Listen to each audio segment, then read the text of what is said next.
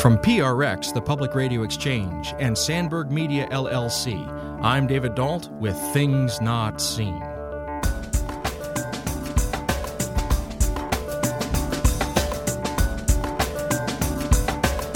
Solidarity means providing the financial resources to help the poor lift themselves out of poverty.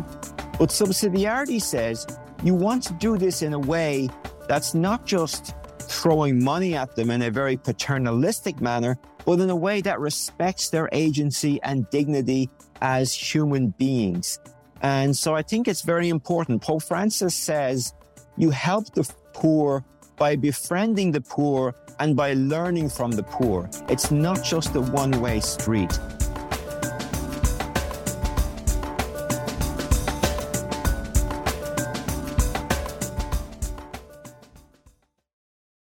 Things Not Seen is made possible in part through the generosity of our Patreon supporters. If you'd like to join them, please go to patreon.com slash notseenradio. That's P-A-T-R-E-O-N dot com slash notseenradio. Thank you.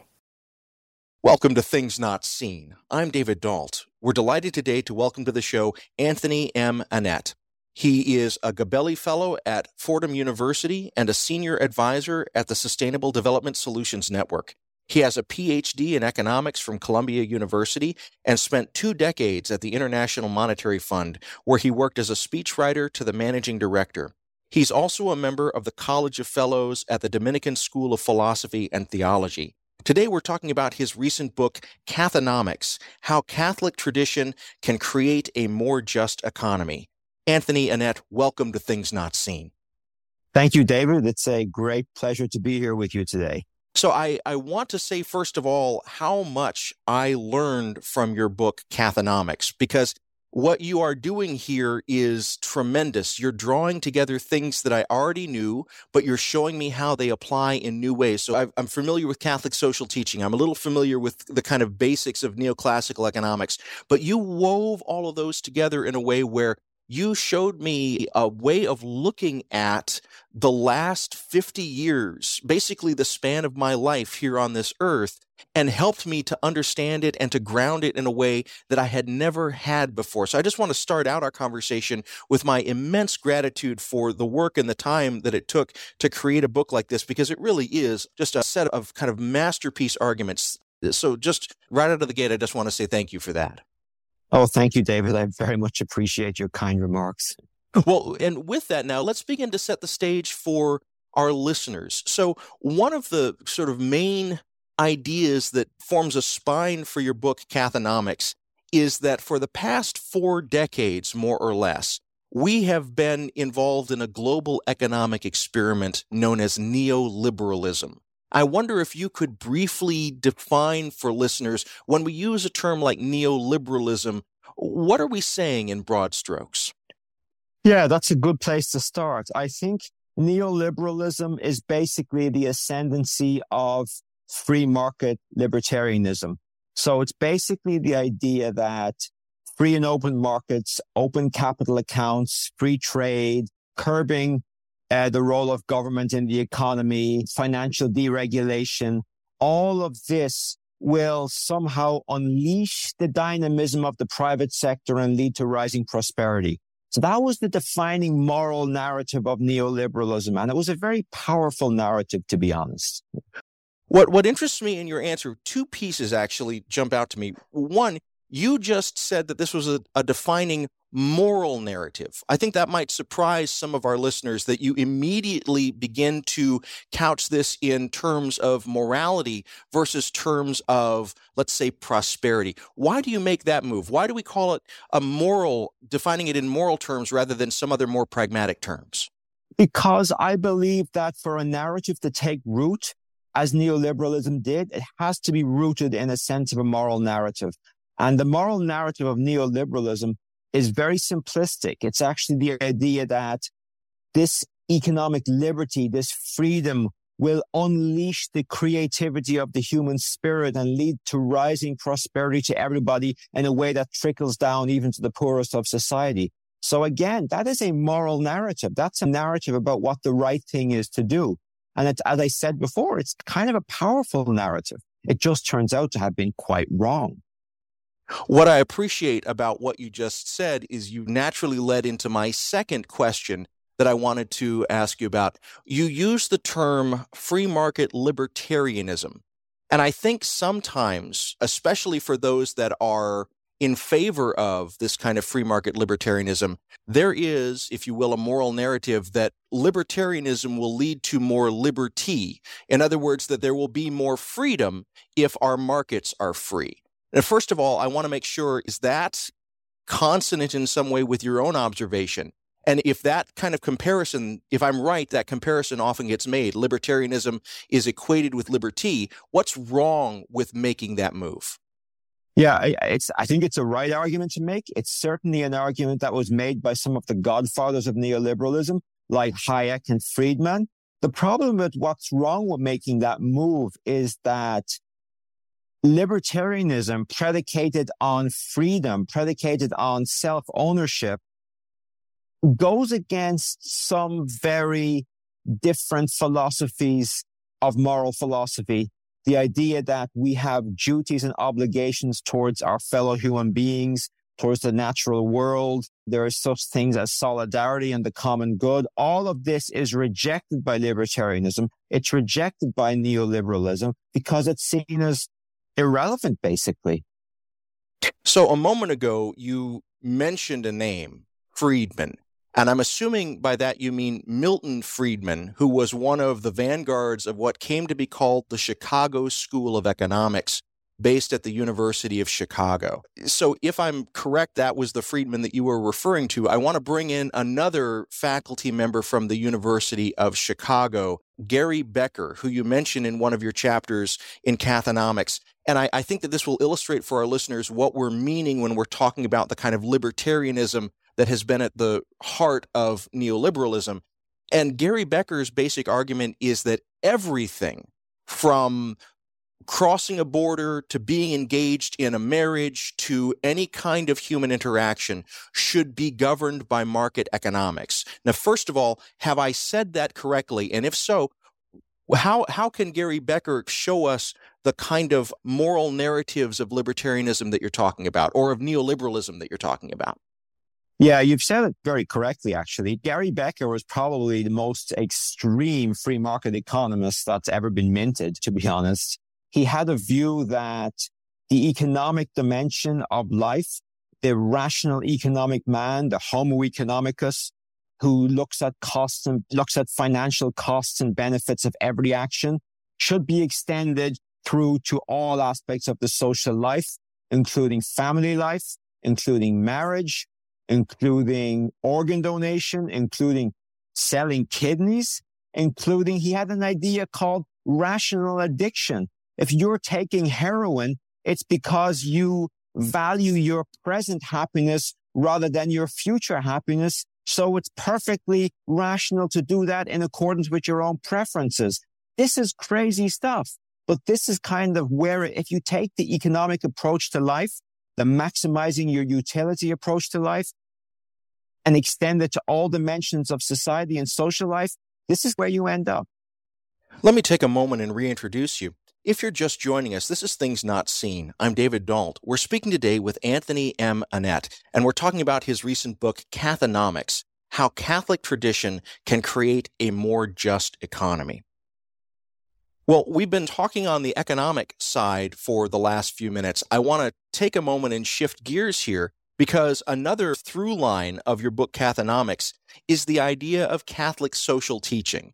Some of my listeners may be familiar with that idea or those terms, but others may not. And so let's just take a moment and again, in broad strokes, when we're talking about Catholic social teaching, what are we talking about? Right. So we are talking quite specifically about a series of papal documents called encyclicals that were written by popes from the end of the 19th century. That's Rerum Novarum of Pope Leo XIII from 1893, all the way through to Pope Francis, who wrote the document called Fratelli Tutti, Brothers and Sisters All, in 2020. Now, what these documents try to do is they try to take the timeless moral principles of the Judeo Christian tradition and apply them to very concrete, specific modern circumstances, whether it's the industrial revolution in the 19th century all the way through to the environmental crisis in the present day. And in Cathonomics, I argue that even though these popes and these documents had different voices and different emphases and different personalities, you can nonetheless derive a consistent set of moral principles that stand as an alternative to the principles we just talked about, the principles of neoclassical economics that inform neoliberalism. So that in a nutshell is what Catholic social teaching in the realm of economics is all about. Let me make sure that I've got it, and please feel free to correct me if any of this is not on the mark. But so if I'm hearing you correctly, from a, about 200 years ago to the present day, various popes have looked at concrete situations in the world and have applied, if I can paraphrase what you said, the sort of wisdom of the Abrahamic tradition, the Old and New Testament sort of notions of how we should relate to one another, and have looked at those concrete situations and said, here is how the Catholic Church is going to suggest that you live in this particular concrete situation. Now, first of all, do I have those basic moves correct? That's exactly right. Yes.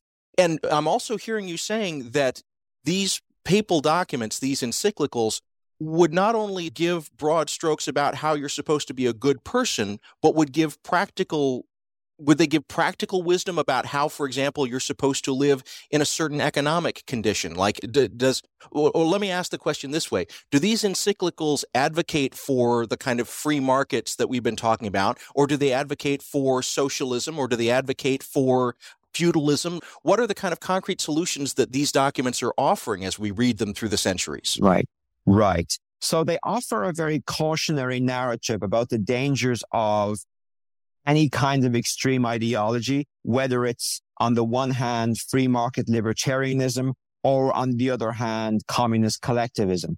So they definitely will accept the validity of a market economy predicated on private property, but they will often also say that private property is not an absolute right. It's only a conditional right and the needs of all must be met. So what that means in practical terms is a market economy might be valid, but it needs to be encased in a moral boundary.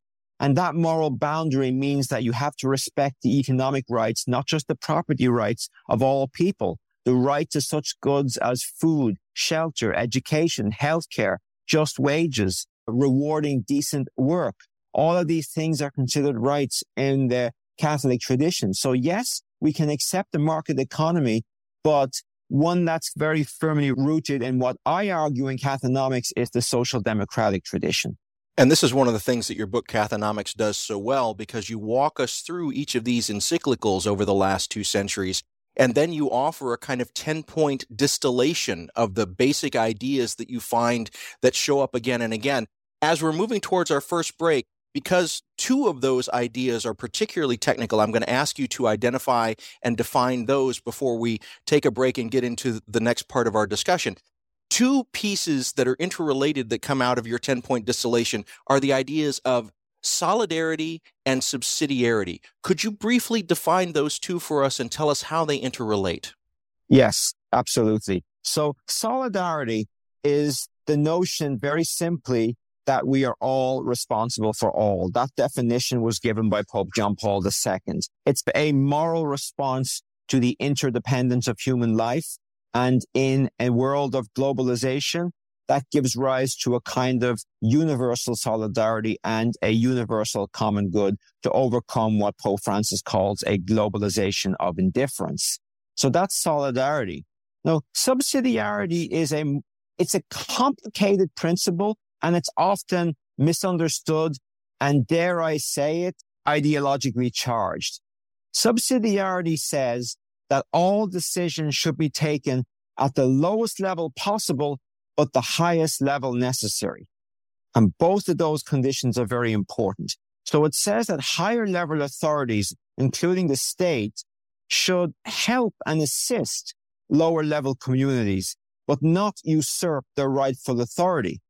But that is not an excuse for free market ideology. there is a positive role for the state in helping and aiding these lower level communities like unions, like families, like worker cooperatives, like voluntary organizations. It's really a principle directed towards a flourishing civil society. And as we know from the work of people like Robert Putnam, our civil society and our voluntary organizations have been gutted over the past 40 or 50 years during the neoliberal era. And I would not, I would say that's probably not a coincidence. So I don't know. Does that answer your question of what solidarity and subsidiarity are?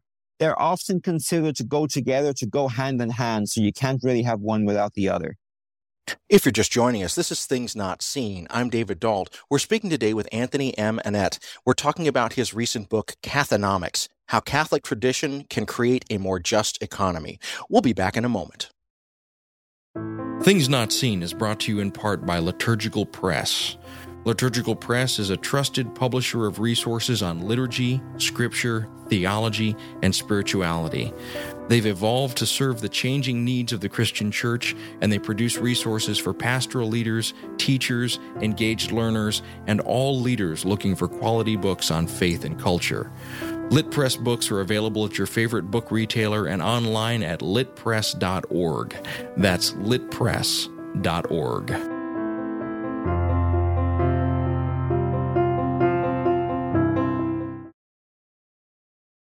Welcome back to Things Not Seen. I'm David Dault. If you're enjoying these conversations, please go to our website, thingsnotseenradio.com. There you'll find 10 years of these sorts of interviews and conversations, all available for free for your listening pleasure.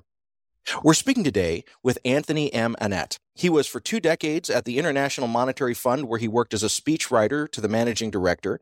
He's also a member of the College of Fellows at the Dominican School of Philosophy and Theology, and he is a Gabelli Fellow at Fordham University and a senior advisor at the Sustainable Development Solutions Network. Today, we're talking about his recent book, Cathonomics How Catholic Tradition Can Create a More Just Economy. In the first part of our conversation, we were talking about these documents that the Catholic Church, particularly the popes, were putting out called encyclicals. And there are several points where in your book, Cathonomics, you highlight in particular an encyclical from Pope Francis called Laudato Si. And you characterize this as the most important document of Francis's papacy. And it seems as if this document also is summative in some ways of previous encyclicals. So I wonder if you would be willing to give us an overview. What is Laudato Si from Pope Francis doing that you see as being very important for this moment in the 21st century? Yes. I'll start by saying that the term Laudato Si comes from a poem by St. Francis of Assisi, Laudato Si mi Signore, praise be to you, my Lord. And this encyclical is really infused by the spirituality of St. Francis of Assisi. And as we know, Pope Francis took the name Francis after St. Francis of Assisi, as he put it himself, who was the saint of nature, of the poor, and of peace. So really, he was the saint of what we today call sustainable development. And Laudato Si is really a moral narrative for sustainable development. What is sustainable development? It's the idea that we can have economic progress, but we also need to make sure that people are included that poverty is eliminated and inequalities are kept to a minimum. And also, crucially, that we need to respect the limits of nature. We need to respect the environment. And Laudato Si is very clear that we are facing a joint social and environmental crisis. We have so much poverty in the world, about 700 million people living in extreme poverty in the world earn around $2.90 a day. And at the same time, we have massive levels of pollution, climate change, ocean acidification, biodiversity loss, destruction of ecosystems, all kinds of environmental needs that are described very well in Laudato Si. Now, Laudato Si is not just a spiritual document lamenting the state of the natural world, it's also a prophetic cry for conversion at both the personal level and also at the institutional level. So this was written in 2015 with a view to influencing what became the Paris Agreement on Climate Change, whereby all the nations of the world agreed that they would take action to limit greenhouse gas emissions to stop the rise of global temperatures to between 1.5 and 2 degrees Celsius. And I think Laudato Si was very instrumental in getting us to that agreement. It provides a global moral narrative of our present environmental crisis. And this is why I argue that it will be seen in history as one of the most important encyclicals ever written because it's so prophetic about the urgent nature of the environmental crisis that's facing us. Now, I want to make sure that I heard correctly something that you said there in that answer. Did I hear you suggesting that this document, Laudato Si, was instrumental in helping secular leaders to reach a global agreement on halting the progression of climate change and carbon dioxide in the atmosphere? I just want to make sure, did I hear that correctly? That you're saying that Pope Francis was actually an influence in the secular realms, not just in the moral realm? I think that's right. I think it might be going a little bit too far to say that without Laudato Si, there would be no Paris Agreement, but it certainly had a major influence on the secular leaders. In fact, in September 2015, when the nations of the world endorsed the Sustainable Development Goals at the United Nations, that session of the United Nations was opened by Pope Francis. And that was a very powerful moment when Pope Francis addressed the nations of the world. I want to circle back to something else that you said just a moment ago when you were talking about the characteristics of Laudato Si, one of the things that really rang out for me was balance, that we can't have unfettered growth and we can't have unfettered conquest. We can use the resources of the world, but not in a kind of rapacious way where we're just taking and taking. As I heard that aspect of your answer, I heard an echo from an earlier part of your book, Cathonomics, about Thomas Aquinas. And this was one of the things that really just blew my mind because I never knew this about Thomas Aquinas. But Thomas Aquinas talked about wealth acquisition. And I believe that the term might be natural wealth. And if I'm misremembering that term, but if you could just tell my listeners, what did Aquinas say that echoes what Pope Francis is saying in Laudato Si about wealth acquisition? Yeah, like the Gospels, like the Hebrew scriptures and the prophets, like the church fathers, Aquinas was very suspicious of wealth accumulation. He thought that it actually led to the corruption of the soul. And for this reason, he argued that we should be very careful about moderating our desires and limiting our acquisition of what he called natural wealth, which is stuff, goods. But even worse than natural wealth is what he called artificial wealth, and that's money. And the reason for that is it's possible to desire money without any ends and without any limits. And Aquinas regarded that as very dangerous. So he thought that our desires should be limited and put it in more technical terms, lower order goods should always be subordinated to higher order goods, by which he meant spiritual goods. Yes. One other piece from this, you mentioned that Pope Francis in 2016 opened that dialogue at the United Nations. And if I'm remembering correctly, his speech at that time echoes a theme that he was saying at various speeches through 2015 and 2016. And it was this notion that we who have means in the sort of privileged part of the world, that we have an obligation, a duty to the poor. And I'm going to quote it here because it gets translated in a couple ways, but to help the poor to become dignified agents of their own destiny. And I wonder if you can talk about how that notion of helping the poor become dignified agents of their own destiny fits into this larger idea of Catholic social teaching. Yeah, I think it's going back to a question you asked earlier. It's really about subsidiarity and solidarity coming into creative tension. So, in other words, you want solidarity. Solidarity means providing the financial resources to lift help the poor lift themselves out of poverty. But subsidiarity says you want to do this in a way that's not just throwing money at them in a very paternalistic manner, but in a way that respects their agency and dignity as human beings.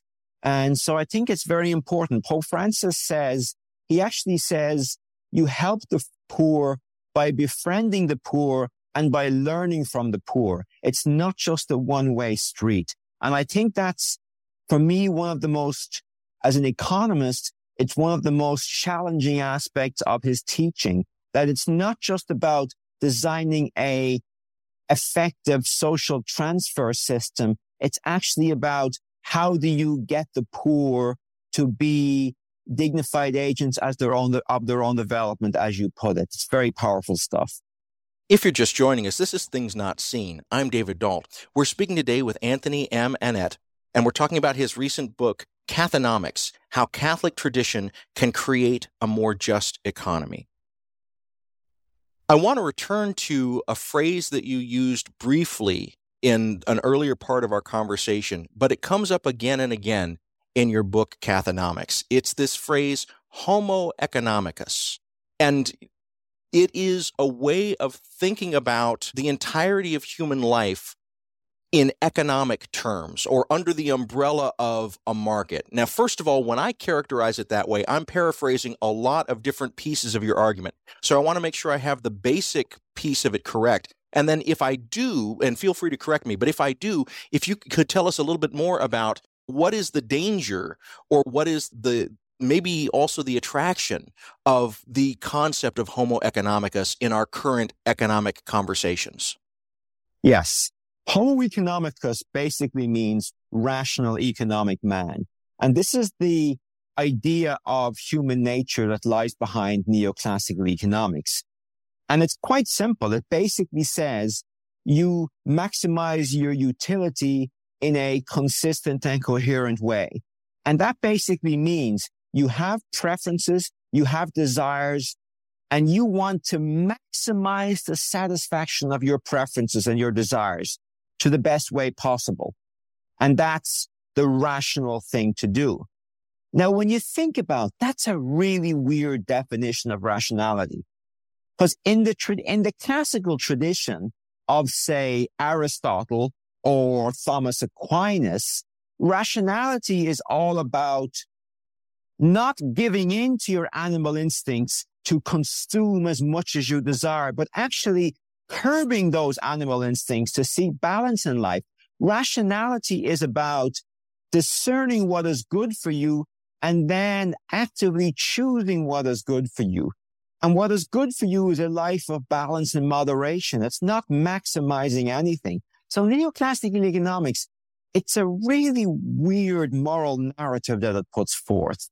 So I'm going to take a moment and tap dance in what you just gave me. And I'm going to bring in a thinker that is not referenced in your book, Cathonomics, but who I believe complements your work very well. And that's the 20th century German philosopher Hannah Arendt. And one of the ways that Arendt thought about human organization was she called one sphere of human organization the economic sphere. And to be very, very brief, she said that's the realm of known outcomes. You put in a certain amount of raw material to the factory, you get out a certain number of widgets, and if you get out too many or too few, there's a problem. You want to be able to accurately predict a kind of future. And then she talked about a realm of politics, and she said that's where everyone in the body politic is coming together and is saying, I need this, and those needs conflict. And in the process of weaving together a solution to these common problems, you're actually coming to unknown futures, things that you can't necessarily anticipate the way that you could in a factory. And her diagnosis of the way that the 20th century went wrong is that political sphere had gotten pulled under the economic sphere where everything became a sort of realm of determined outcomes. Now, when I present this to you in these broad strokes, does that sound similar to what you're describing in this concept of Homo economicus? And if it's not similar, where are some of the differences that we should be paying attention to? Yeah, I think it does actually sound similar. And I, I'm not that familiar with the thought of Hannah Arendt, but it definitely sounds similar. It also reminds me of the thought of another great German philosopher who just died, and that's Pope Benedict XVI. And in his remarkable encyclical from 2009, written during the financial crisis called Caritas in Veritate, he basically argued that the economic sphere should not be this values free zone where self interest reigned, that it had to be seasoned by solidarity and fraternity and gratuitousness. So, in other words, the social life had to take over the economic life, as it were. So, yeah, that's what comes to mind when you mention that. I love that move that you just made to Pope Benedict because I think that's exactly consonant with what Hannah Arendt is saying. And let's stay with Pope Benedict because if I'm hearing Benedict correctly in Caritas in Veritate, what needs to happen is this moral model that says that the ultimate good is profit and the maximization of profit has to be set aside and instead profit needs to be put to the use of the common good and sometimes that's going to mean that business is going to suffer. Now when i characterize it that way does that sound like the kind of analysis that benedict is bringing or it, are you seeing something else in that encyclical? No i think that's exactly right. He says actually it's he, in very concrete terms he says very clearly that we should not have shareholder capitalism, which is the maximization of shareholder value, which of course goes back to our friend Milton Friedman. But instead, we should have stakeholder capitalism, whereby a business is responsible to not only its shareholders, but its workers, its suppliers, the environment, and the, the social and political community at large. And he suggested maybe maybe we should come up with the idea of what he calls hybrid firms that can make profits. Profits are okay, but they can also have a social benefit at the same time. He was very much into the idea of business with a social purpose. And this really brings us into the sort of back half of your book, Cathonomics, where you start talking about the roles of large human organizations like governments and their role as in your analysis is among other things regulative. In other words it can put the brakes on the kind of unfettered movement of the market towards profit and redirect that towards other ends. Tell us about how you see the role of governments in this kind of economic analysis that you're bringing. Yeah so for neoliberalism or libertarianism the government is supposed to be a neutral referee that kind of guarantees contracts and property rights. But for Catholic social teaching, the role of government is much broader. It's influenced again by those two favorite principles, solidarity and subsidiarity. So it would say such things like you need to protect the poor. You need to protect workers. You need to grant people basic economic rights like food, shelter, clothing, healthcare, education. You need to make sure that workers have proper power to be able to bargain collectively by forming unions. And also, quite radically, I would argue, you need workers to have a sense of workplace democracy where they can sit on boards of directors and exercise some management authority in firms. That's a very German system, which comes directly out of Catholic social teaching. So in all of these areas, the government, business and labor are very much oriented towards the common good and away from a system of simple homo economicus and profit maximization. A moment ago, you mentioned that there's a certain school of thought in neoclassical economics that sees governments as sort of neutral referees of markets. And if we were to characterize the kind of rhetoric here in America, at least, I think of Ronald Reagan saying government is not the solution to the problem, government is the problem. And so, what I'm hearing you saying, and feel free to correct me, is that Catholic social teaching would not agree with Ronald Reagan on that moment. It would say, no, there are certain points where government absolutely is the solution to the kinds of problems that are sometimes caused by markets. Now, when I say it that way, does that sound right, or would you say it in a different way? That sounds right. The way I would say it is the role of the government is to further the common good, including in economic affairs. Therefore, the government cannot stay aloof from economic affairs. That's stated quite explicitly in Catholic social teaching. And so, if we begin to talk in this direction, it begins to sound like a kind of planned political economy. Or does that push us towards something like the model that China has, for example, where there is a real kind of robust social safety net and the poorest are lifted up, but there is still some action of markets. Is that what we're looking for, or is this pushing us in a different direction? I think in a slightly different direction. In the book, I argue very much that it pushes us towards the kind of post-war social democratic stroke New Deal order, where you have markets, which you also have a guiding role of the state, a directing principle, and you also have the state protecting people from the swings of fortune that come with any market economy. You have tightly regulated finance to serve the common good. You have worker power. You have strong unions. You have high taxes to curb the excess political and economic power of the very rich. So I wouldn't say it's the Chinese model. The Chinese model is actually not great with social safety nets. And it's not great in terms of obviously with state direction and authoritarianism. There's no kind of scope in Catholic social teaching for such an authoritarian model, I would argue. If you're just joining us, this is Things Not Seen. I'm David Dault. We're speaking today with Anthony M. Annett. He is a Gabelli Fellow at Fordham University and a Senior Advisor at the Sustainable Development Solutions Network. He has a PhD in economics from Columbia University and spent two decades at the International Monetary Fund, where he worked as a speechwriter to the managing director. He's also a member of the College of Fellows at the Dominican School of Philosophy and Theology. Today, we're talking about his recent book, Cathonomics How Catholic Tradition Can Create a More Just Economy. We'll be back in just a moment.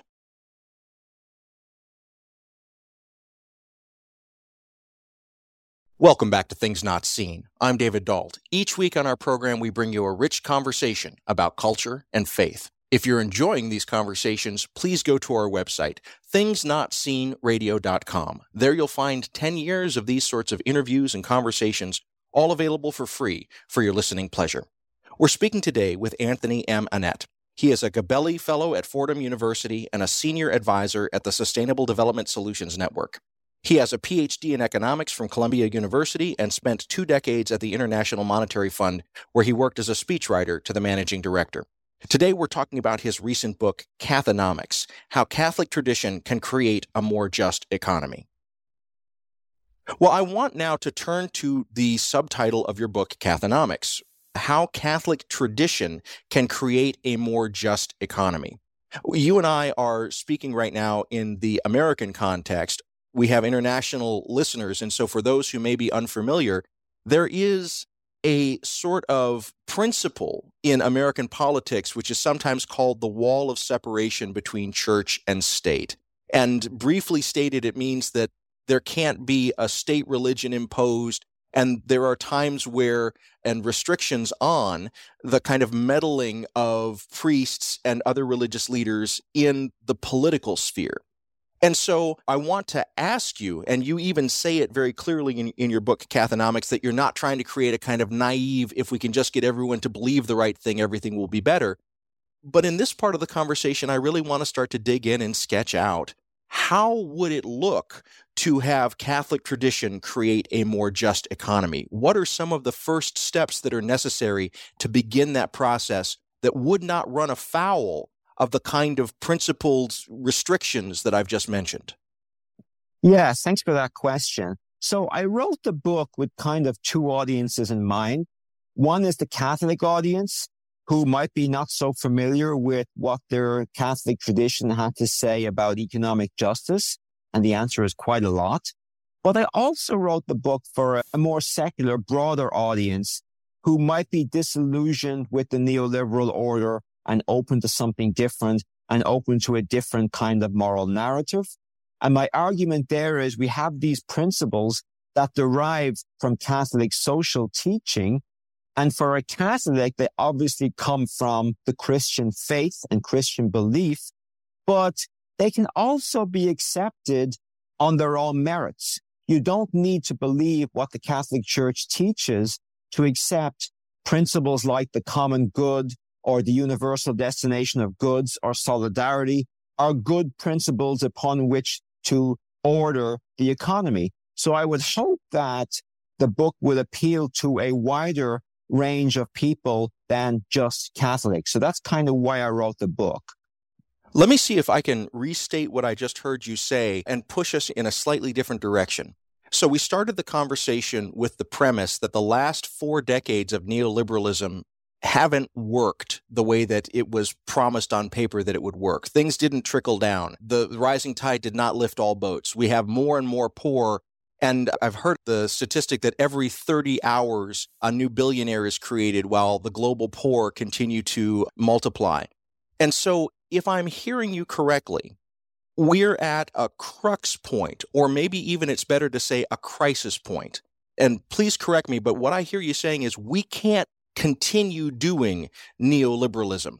That if we do, if we simply say it's going to be business as usual, we are abandoning a kind of obligation that we have to the future, even to the present.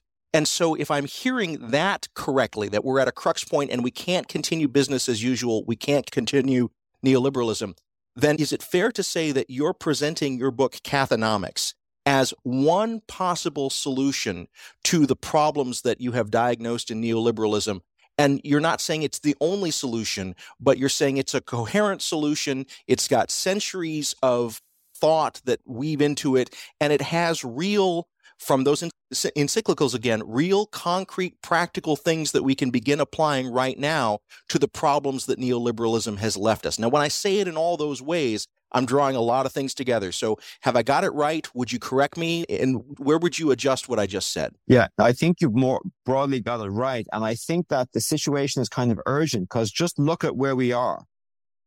Neoliberalism promised higher growth, didn't deliver. Growth was actually lower under neoliberalism than under social democracy.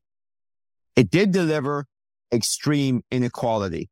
It did deliver stagnant wages hollowed out working classes, destroyed communities, deaths of despair. And it's having a grave impact on our politics. It's leading to all kinds of political dysfunctions, as we all know so well. So what I do in Cathonomics is I argue that we are at a very dangerous inflection point, that neoliberalism is on its last gasp. It's dying out because it's fading because it's failed. But what replaces neoliberalism is a narrative that has yet to be written.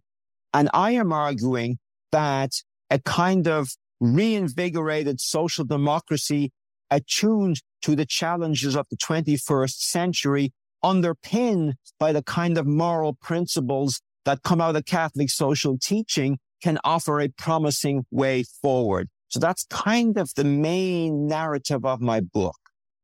So, if we look back over the financial crisis of 2008, 2009, one of the things that came out of that was a kind of radical counter narrative to capitalism, typified by, among other things, the Occupy Wall Street movement. And in many ways, that saw itself in revolutionary terms, or it characterized itself in revolutionary terms, and the media surrounding it had that veneer of revolution. Is what you're arguing for in Cathonomics revolutionary in that fashion of Occupy Wall Street? Or is this something that could be accomplished simply by applying different momentum to the levers of power and order that are already there? Do we need to overthrow things to make this work under a regime of cathonomics, or can we begin to heal what is broken in the present system? I don't think it's revolutionary at all. I think we've done it before. It's called social democracy. In Europe, we had the social democratic stroke Christian democratic alignment in the post-war era. In the US, we've had the New Deal order. And none of this is revolutionary. The New Deal was well accepted by Democrats. It was well accepted by Republicans. And it was a very highly successful 30 or 40 years. And I would actually argue that there's a actually a strong conservative streak in the New Deal social democratic order because it basically says that the kind of the moral narrative of neoliberalism, this idea that markets and freedom can liberate people from any shackles that bind them is actually quite destructive to human nature. And instead, we need to get back to an older view where we have duties and obligations and responsibilities towards one another and that's really, in my view, what social democracy is all about. It's all about this notion of solidarity and reciprocity and obligation. If you're just joining us, this is Things Not Seen. I'm David Dault. We're speaking today with Anthony M. Annett, We're talking about his recent book, Cathonomics How Catholic Tradition Can Create a More Just Economy. So I want to stick with this for just a second because in the present political age, at least here in America, but also there are cognates in Europe as well, there are certain types of, if you will, movements of solidarity, but they're focused on hypernationalism, sometimes even fascism. And fascism definitely has a certain sense of economic goals as well as social goals. Are there ways in which we can look at Catholic social teaching and other Catholic teachings, that this kind of storehouse of ideas that we have, and protect them from being ransacked by these other movements, these others that want to use a kind of Catholic identity for the purposes of violence rather than solidarity? Yeah, I think so, because, you know, we didn't really talk about this, but at the root of everything in Catholic social teaching is the idea of human dignity the dignity and worth of every human person are linked to the common good. And if we accept this, and if we accept an idea of human rights rooted in human dignity, as Catholic social teaching does, then we immediately have the antidote to these kind of repressive ideologies like communism or fascism or hypernationalism because they would go against the dignity of every human person. That brings us back to an idea that we touched on earlier in the conversation and this distinction between libertarianism and liberty. And if I'm hearing you correctly, libertarianism is engaged and interested in a certain type of market flourishing or profit flourishing. Is it fair to say that, in contrast to that, we could suggest that liberty is concerned with human flourishing and with the robust presence of human dignity among all persons in the body politic. When I say it that way, does it sound right or would you say it differently?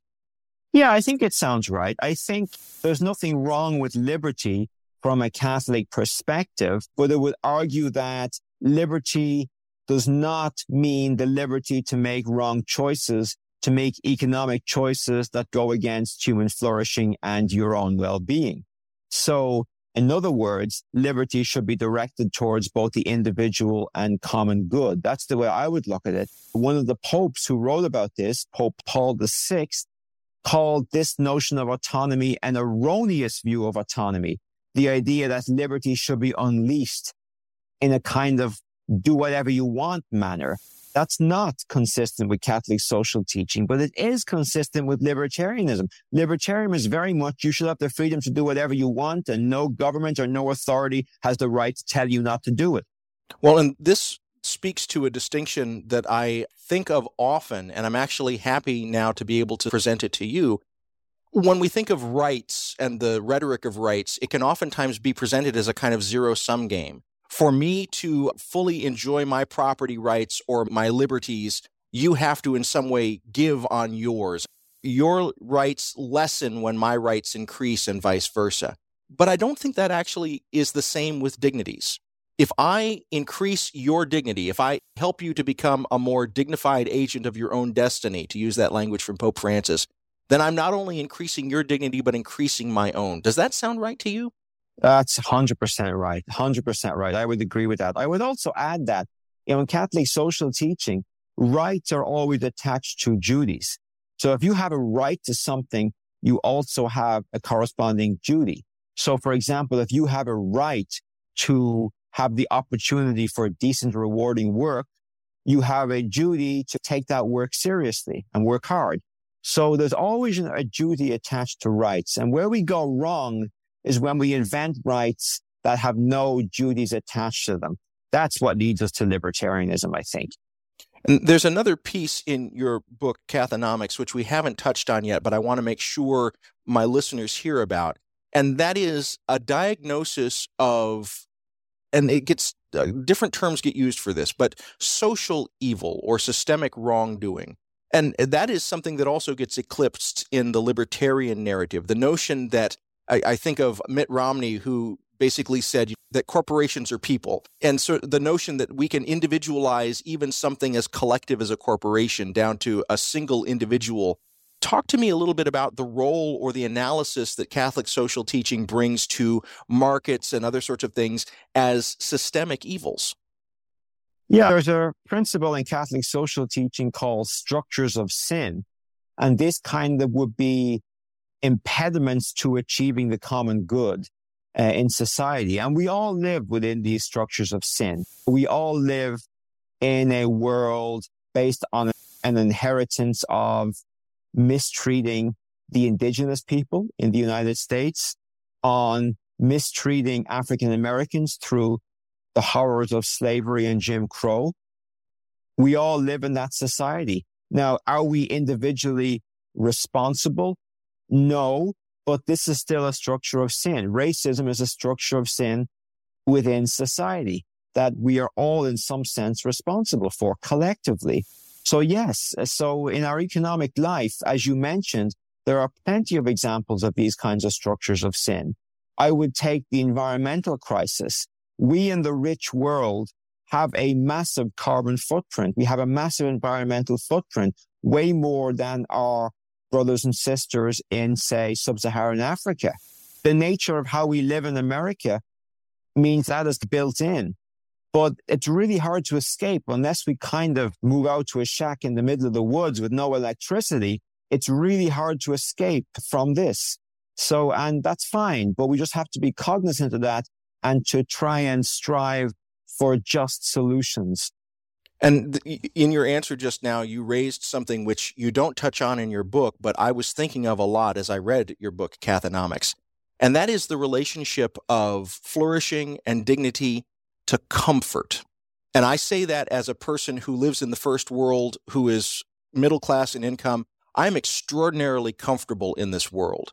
And sometimes I can get very scared to lose my comfort, even if it means that someone else might have more flourishing, more opportunity, less violence, less oppression. And talk to me about how comfort plays into this notion of structures of sin. Can it be a kind of distraction from the real questions that Catholic social teaching draws us to? Yeah, I think the most challenging Christian teaching, the single most challenging Christian teaching is this idea of the universal destination of goods. And the church fathers put it very simply that any goods you have or any money you have that goes beyond meeting your necessities belongs to the poor. Now, none of us live the life like that. Well, maybe a few saints do, but 99.9% of us don't live that way.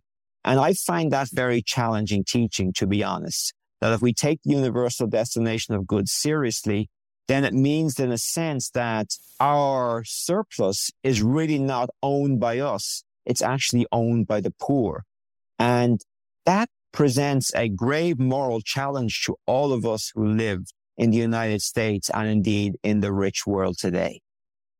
This question may seem slightly odd given the very technical nature of your book, but it clearly took time and thought and effort and possibly even prayer to be involved in the writing of this book, Cathonomics.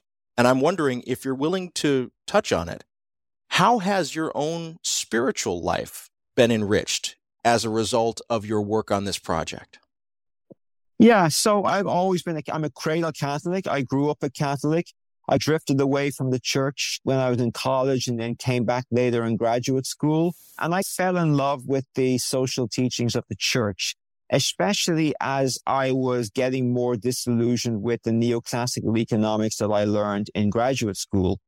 And, you know, the more in love I fell with the social teachings, the more in love I fell with the faith in general especially in the person of Jesus, who I believe he is, who the church claims he is to be.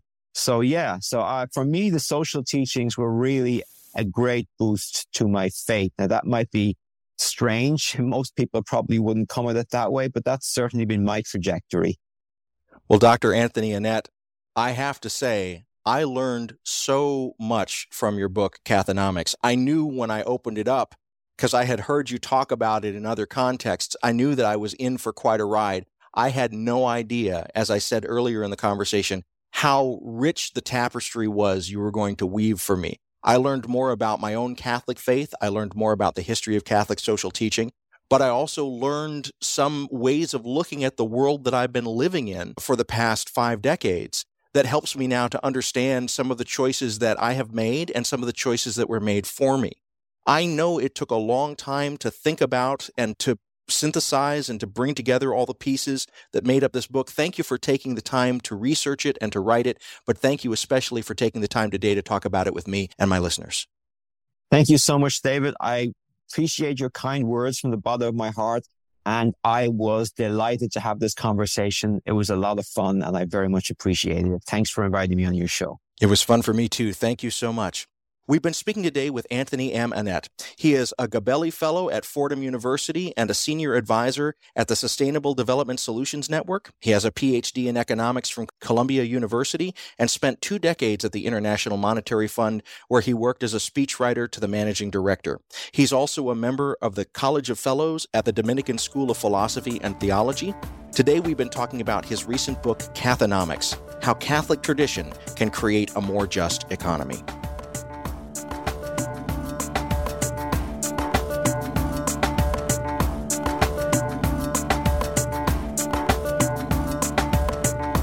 Things Not Seen is produced by Sandberg Media LLC. We're distributed nationally by PRX, the Public Radio Exchange. Today's show was recorded at the William Adams Studios in beautiful Hyde Park here on the south side of Chicago, Illinois. Our theme music is composed by Gene Kija. Our show is made possible in part by the generosity of supporters on Patreon. You can find out how to help us create great programs by going to patreon.com slash notseenradio. You can follow us on Twitter at notseenradio. Visit us on Facebook and like our page to receive regular updates about the show and find out more about our guests. That's facebook.com slash things not seen radio. And you can sign up for the free podcast, listen to old shows, send us an email, and find out more about our guests if you visit us on the web at thingsnotseenradio.com. I'm David Dault, and we'll be back next week with more conversations about culture and faith. Please join us.